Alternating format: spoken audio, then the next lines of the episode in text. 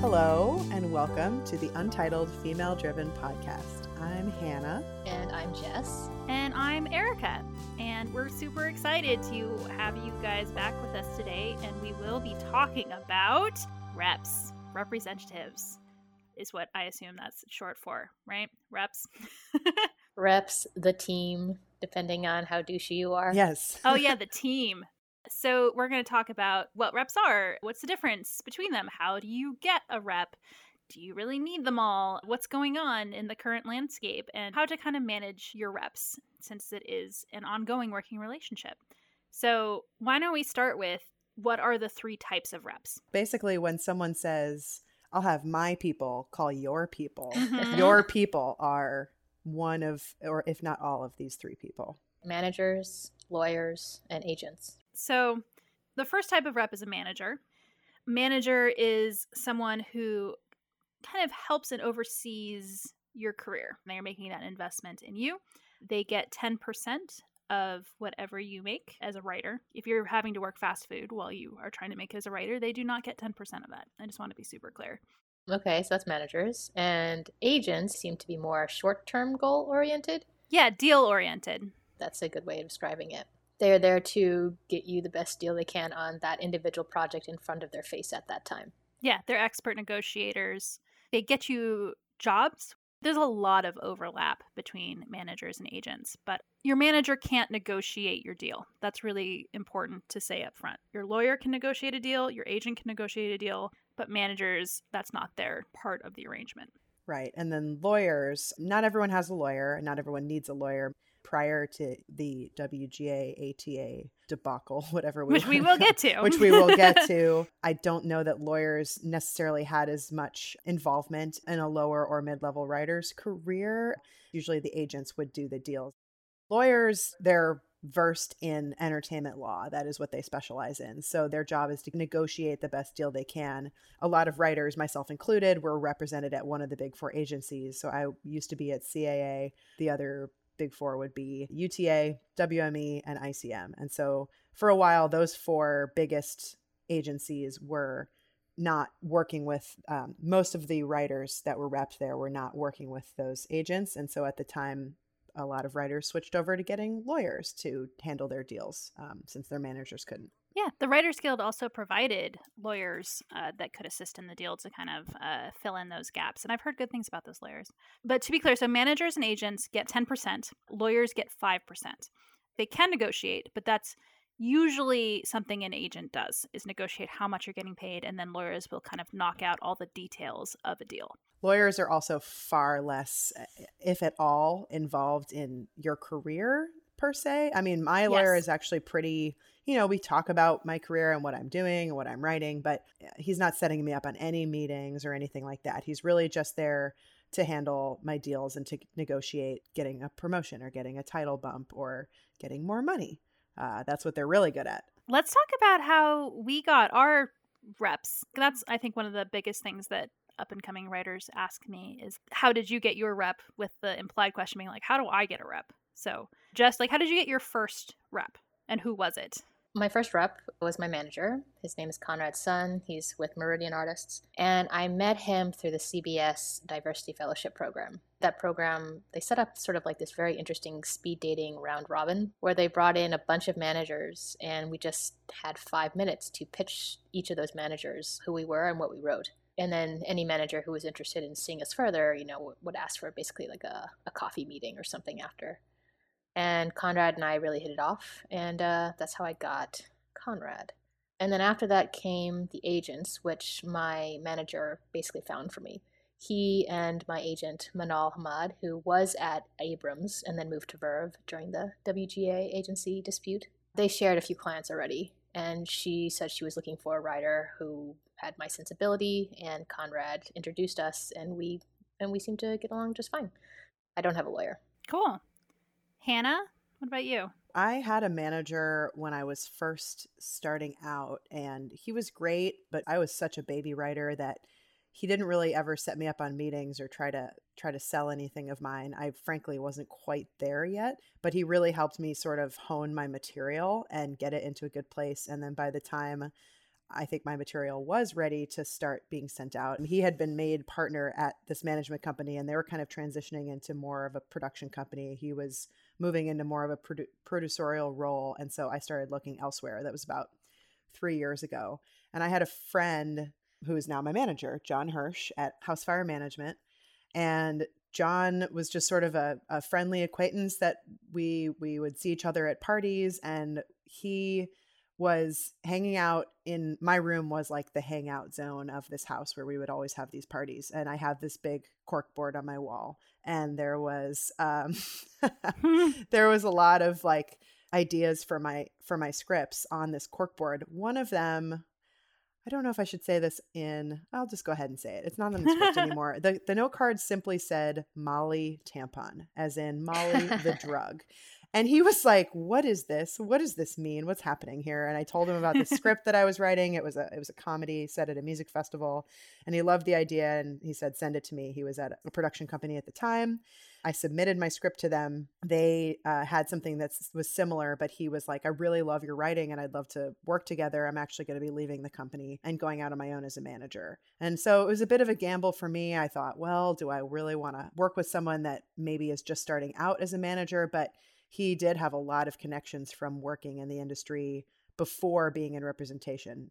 So I trusted him and he gave me such amazing notes that I was like, okay, this is going to be a good partnership. And I trusted him as a friend as well, which that's, you know, a tricky thing we can get into, but for me it, it's it's worked out. So then John found my agents at CAA. I signed with them end of 2018 and then the beginning of 2019. Uh, I had to fire them because I got a job on Legacies, joined the WGA, and that meant that now that I was in the Writers Guild, I could not be working with my agents uh, because of the agency dispute. And then um, around the same time, I got my lawyer, knowing I wouldn't have an agent to help do my deal. And my lawyer, Sean Marks at Marks Law Group, is fantastic. Cool. So I got a manager first as well. I had been living in LA for a couple years. I was on this no joke, an email listserv of like a thousand or two thousand women who work in Hollywood. I don't even know if this list serve still exists, but one time someone on the list came up with the idea of creating a digital booklet of all the writers who wanted to submit log lines and bios. And so she put it all together very nicely, and I submitted uh, the log line for uh, the script that I was using as a sample and my little bio. And out it went to these thousand women. And one of them became my manager, Jennifer Au. She was at Caliber Media at the time. She read that script. She read another script. We sat down in her office because she had liked both those scripts and we decided to work together. And it was a really easy decision for me. And it's one I have never regretted because we're still together, you know, like eight years later. She has moved from Caliber to Untitled to striking out on her own independently, and we're just like ride or die. So she introduced me first to my former lawyer, who was a partner at a big law firm, and it was him and an associate named Jennifer Gray who became a partner and then changed firms and I followed her to her new firm, Hansen Jacobson. And I adore her. And then a couple years ago, I wrote a script that we thought could really make an impression. And so Jen, my manager, sent it to some agents that she thought would be a good fit for me. And I ended up at WME. And then, just like Hannah, I had to fire them in April of 2019 because of this dispute that we'll get into. So I've been operating without agents for, you know, over a year now, just my manager, my lawyer and uh, we've been doing pretty great. Like my lawyer is a really good negotiator, which I think is important for what's you know for if you're not going to have agents. And like I said, my manager and I are still together. So yeah, I think if you look at those stories, my general advice for getting a rep is to be ready. Have a fantastic script. In fact, have two of them if you can, because so when they ask what else do you have, you have something that you are equally confident in than the first script you sent as a sample. Like if you get interest from a rep and you're not ready with that script, then you've wasted that opportunity. You're a team, you're working together. The jobs that I've gotten over the last couple years have been a combination of my hustle and my manager's hustle and my agent's hustle. Like all of you need to be in it to win it. So don't go looking for a rep until you're genuinely ready for it. Yeah, that's key. I think I have some beginning writer friends or writers who are just starting out and they have one really good script and i keep telling them have something else in your portfolio have something else to show them and then they're like no but this script is so good i don't need anything else this will be enough to get me where I need to go. And every single one of them has approached agents and managers, and every single one of them has been told, Well, what else do you have? And that's the worst question to get if you're not prepared. Yeah, because the last thing you want is to say, Oh, well, I also have this other script, but I haven't, you know, really updated it in a while, and it's kind of in a totally different genre. They're going to be like, Well, then what? What can I do with this? Managers and agents even though you know we talked about some of their differences their job is to get you work and or sell your work and so if you only have that one script and they send it around town and nobody wants to buy it because it's a rom-com and rom-coms just aren't doing well right now or it's uh it's covid time and you happen to have a script that is pretty much all takes place in a giant crowd and no one's which happens to be happening to me at the moment uh you Oof. have a script that takes place at a music festival. Oh, bummer. but no one is going to be able to shoot it. So then your manager says, "Well, hey, I tried. Let's hold on to this for like, you know, a year down the road, but what else do you have?" The flip side of that by the way is do not send 19 unproduced scripts. If they're like, "What else do you have?" and then you send a list of 19 projects, not what what anyone's going for. Send a max of one or two more things for them, maybe between 1 and 3 more things for them to check out they want to mold you, they want to work with you, they want to help create your career together as a partnership.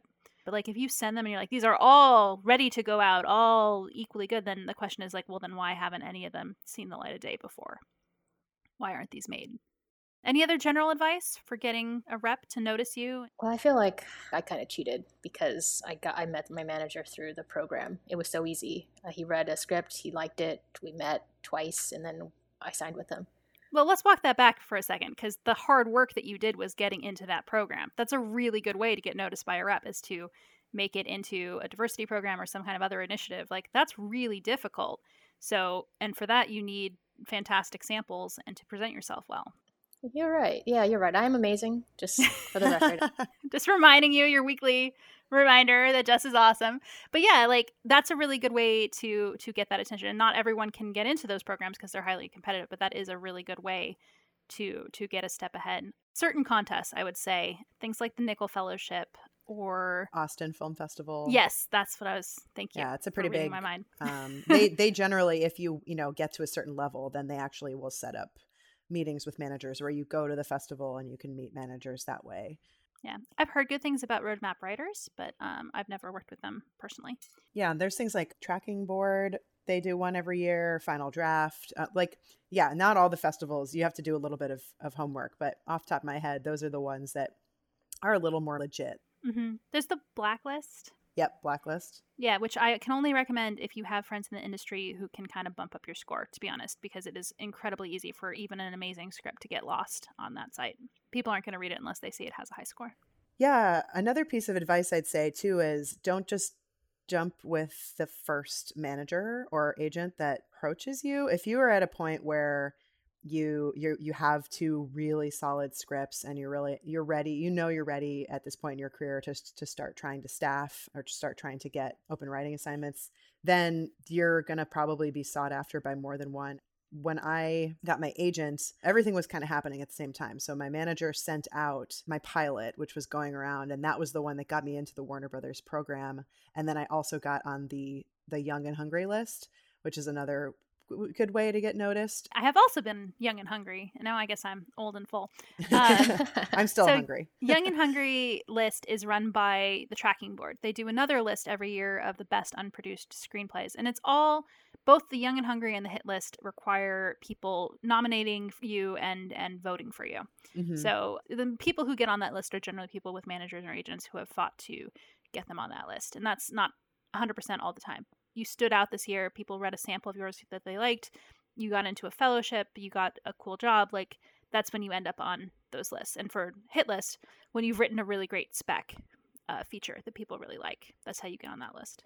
Yeah. So all that to say, everything Erica said, and then it's all sort of it was a perfect storm of I had sort of three things going for me at once: a script that was going around that a lot of people noticed and therefore were willing to nominate me for the 2018 Hungry Young and Hungry list, and then getting on that list got me noticed by my agents at CAA. So to be fair, when the CAA agents approached me, I sort of pretended that I had a bunch of other meetings all over town, but I didn't. I just wanted them. Like the meeting was so great. But, you know, sometimes if you get approached by a couple of, you know, maybe smaller boutique agents, like it's a little like dating. You kind of know when it's a good fit because it is a partnership. It is your career. You don't want to just jump in if you're not quite sure that they maybe have their best interests at heart. So, if they are a big agent at a big agency and they have a lot of other clients, you can get lost in the shuffle. So, that might not be what you need at the beginning of your career. Or if they're a, at a really small boutique agency or management company and they don't have a lot of connections, um, if you have more connections than your reps do or the same connections, then you're not really widening your network. So maybe you guys can talk about how do you determine whether it's a good fit when you have been approached by a rep and you're considering whether or not to sign with them? I think the most important thing is that they get you. They read your work and they're excited about your work specifically and not a box you check it is very common for them to be like oh i need a woman writer or i need to represent a woman of color like that's something that happens all the time unfortunately you should be able to get a feel for that in that meeting if you're asking them questions about specifics. What are you able to do for me? Where do you see my career going? Here's what I want, you know, to do. How can you help me achieve that? It's like you're working together. And if your partner doesn't understand where you want to go with your career and doesn't have the the resources and the attitude to help you get there, then that's not the right rep for you. And I say this having seen it gone wrong so many times, it is better to have no rep than a bad fit.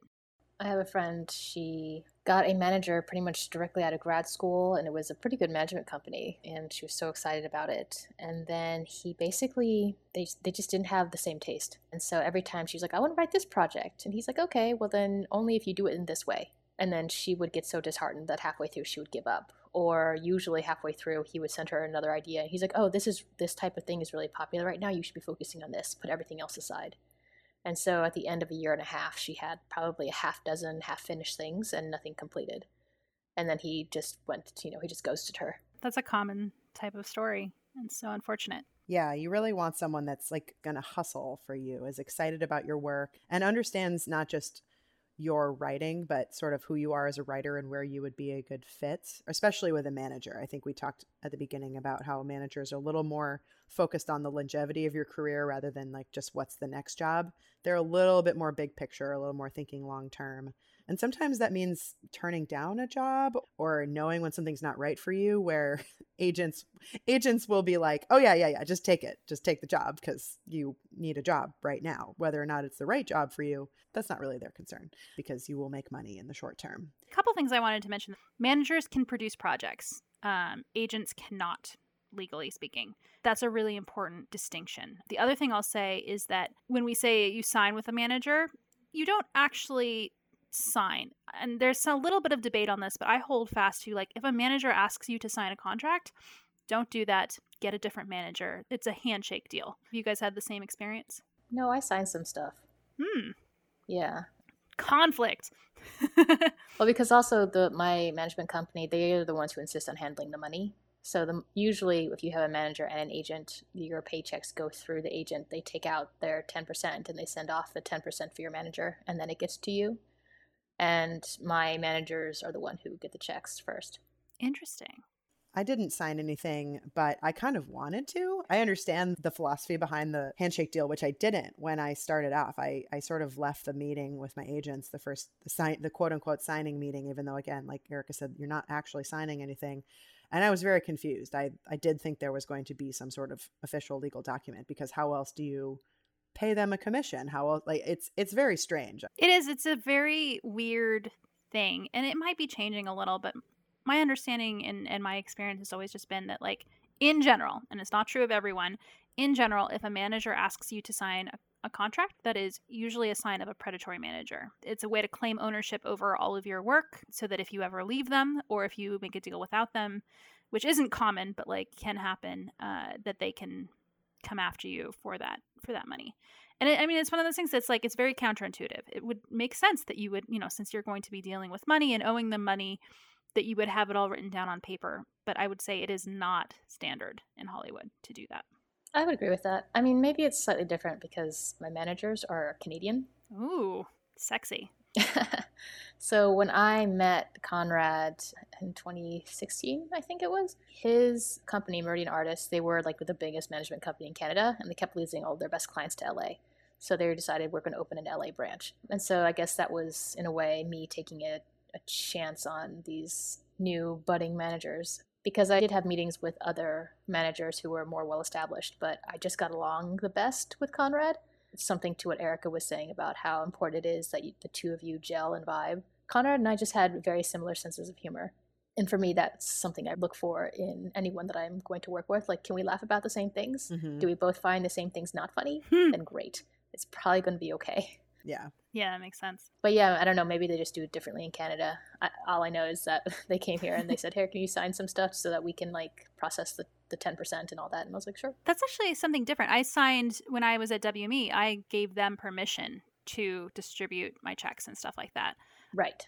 So that I think is a different process and document than the contract of like we will work together for this many years. Oh yeah, no, I didn't sign anything like that. No, no. Mine was all like, "Hey, we're like working together now, and you're giving us authorization to take ten percent out of your checks and then send the rest of it on to you." That's cool. was that kind of thing. By the way, I actually have my money come to me and I cut the checks. Someone talked to me about it a long time ago, another writer. They were just like, you know, it's your money. Having it go through the agencies is another way that they kind of eh, take a power stance. The check comes from UTA or WME, it has their logo on it. It makes it feel like they're paying you, but it is actually the other way around. And so there is something to be said of handling your own finances and cutting your own checks, at least until you get something on like a TV show and you're dealing with royalties and all kinds of shit like that. In that case, probably better that you have your lawyer or your manager handle it just for legalities and because you don't want anything to slip through the cracks. In the end, it doesn't totally matter. I think it's just a it's about managing your relationship with your reps, which we should talk about. But first, I think we should just outline really quick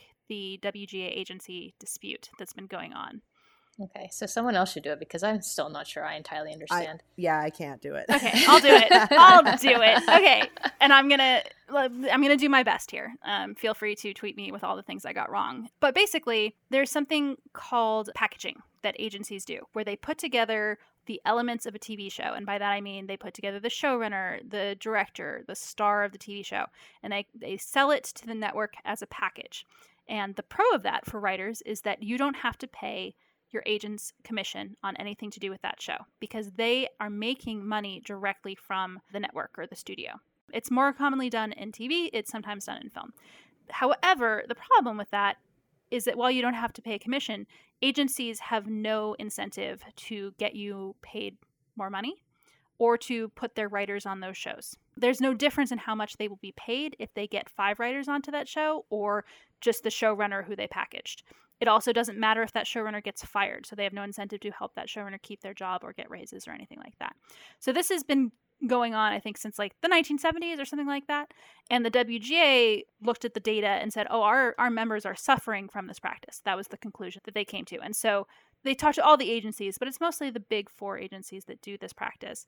They looked at that. They looked at the fact that agencies have started affiliate production companies, like WME has Endeavor, CA has wiip.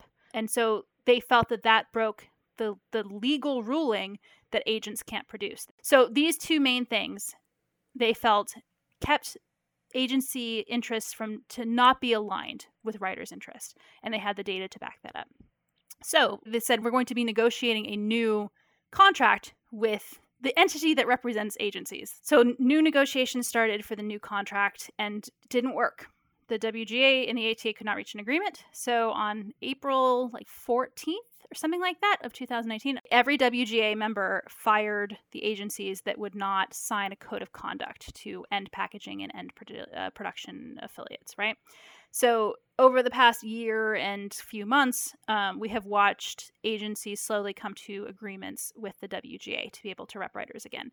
The I believe the only holdouts are now CAA and WME. UTA was the first big four agency to sign, and that happened a couple weeks ago. So there you have it. That's the WGA agency dispute in a nutshell. That's why Hannah and I fired our agents from CAA and WME, specifically the only reason. Jess, by the way, is at Verve. Verve is not part of the ATA and came to an agreement with the WGA pretty early on. Yes. So that's that. Good job, Erica. That was very, very well, well, done. Thank I know, you. seriously, super well done. Now I get it. I know, I understand it now. I went to all the meetings. What can I say? I'm fascinated by drama. Anyway, so let's wrap this up really quick with any tips you guys have of having a good relationship with them. Well, I talk to my managers more often than I talk to my agents. For sure. The one piece of advice I could give is like Erica said earlier, once you have reps, that does not mean your work is done and you will work forever. Your reps will work as hard as you work. That seems to have happened in my case. So if I'm putting in a lot of hustle, my managers and my agents will rise up to match that. If I'm sort of slacking off and being like, oh, whatever, we'll see what happens, then my agents and my managers, they have a whole bunch of other clients who are willing to work harder and get their attention. So you have reps, and that's wonderful. It's a huge first step that makes your life easier, but it doesn't mean the job is done. Yeah, I second that. And to be specific about um, ways that you can hustle other than writing, um, which is obviously your number one job. Networking is still important. I I know how much we all love networking. that is work that still has to be done even after you have reps because your reps will get you meetings at companies and with producers and with studio executives and buyers that want to work with you um, and so therefore they will help you expand your network but it is so much easier to say sell a project or or set you up even set you up on a meeting if you have a prior relationship there if you have a relationship of your own separate from the manager so, for example, because I used to work for Zak Penn, I was a lot, really active in the feature world.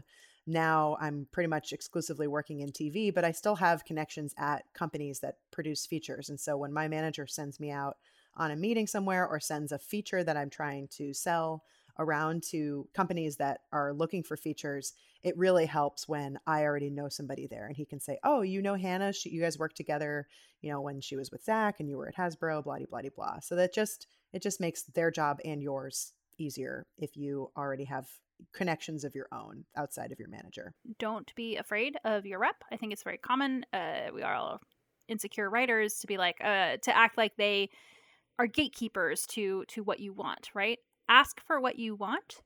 Ask, like, tell.